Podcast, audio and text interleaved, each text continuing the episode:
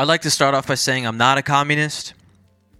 Wouldn't even matter if I was, because this is America, and you can believe what you want. But I was teaching my students recently about communism and socialism and capitalism.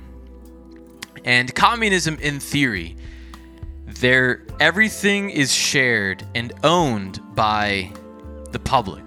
Everything is for the greater good of the public, the community, we, the collective, right? And in theory, there is no government because we run ourselves, we share everything, and there, like there's no concept of private property. And so, like, the analogy that I give my students is, like, y'all got coats, hopefully, for the most part, in the winter. It's your coat, and then we have individual lockers, and it's your locker, and you put your coat in your locker, close it, lock it, that's yours. Under communism, we would have one large closet, and we would share, we would put all of the coats in this large closet, and whoever needs a coat gets a coat, right? So, if, like, if you have two coats under outside of communism, if you have two coats and someone has zero coats, like, they're still your two coats, and you can lend it to them, you can give it to them, but still your coat, right? Communism would say, no, like, it's it's no one's coat. It's our coat. We share the coats. Whoever needs the coat in this moment gets the coat. And it's interesting to see students start to critique that with this concept of, like, that's mine. This is mine. It's not yours, it's mine. And I, I, I'm not saying they're wrong, and I don't even necessarily disagree with them. There isn't, I don't think there's something wrong with property.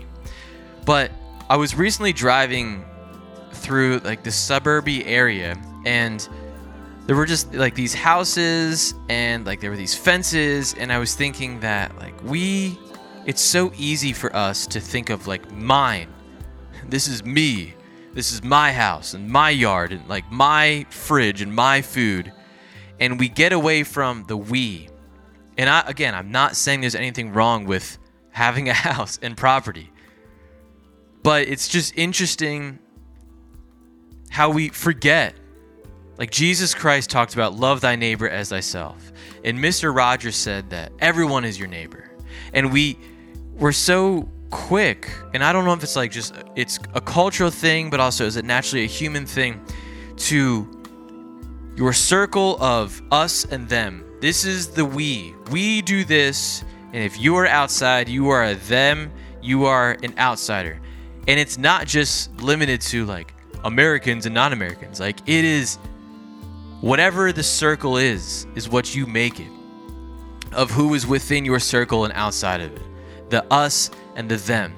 And you are much more willing. I I would be much more willing to share a coat with my brother than I would be, or my best friend, than I would, would, would be with a random stranger. But that random stranger could be a part of me and we, and, like, they are my neighbor, right? And I should love my neighbor. I should help my neighbor. If I have something to give my neighbor, I can't, like, I think about this, like, if I see a homeless person, I could give them money, but, like, I'm not going to give them my car. I'm not going to give everything that I have, so then I'm also in a sticky situation. But do I have the means to help others? Where can I help others? How can I help others? And in my mind, Like, I, I'll have a line in a song. If the other were my brother, maybe then my perspective would change. Like, what is it? What are the walls that I've created where I view people as them? Like, it's the, I've said this before, like, the Eagles and the Cowboys fan. Like, when I see a Cowboys fan, I identify them as, like, that's a Cowboys fan. And I immediately, like, make judgments about them. I'm not, like, going to throw a rock at their car. But I see them, and I'm like, that's a them. They're not part of we.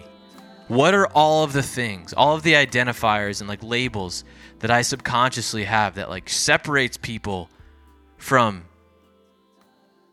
being my neighbor and me providing love and care and empathy? Something to think about.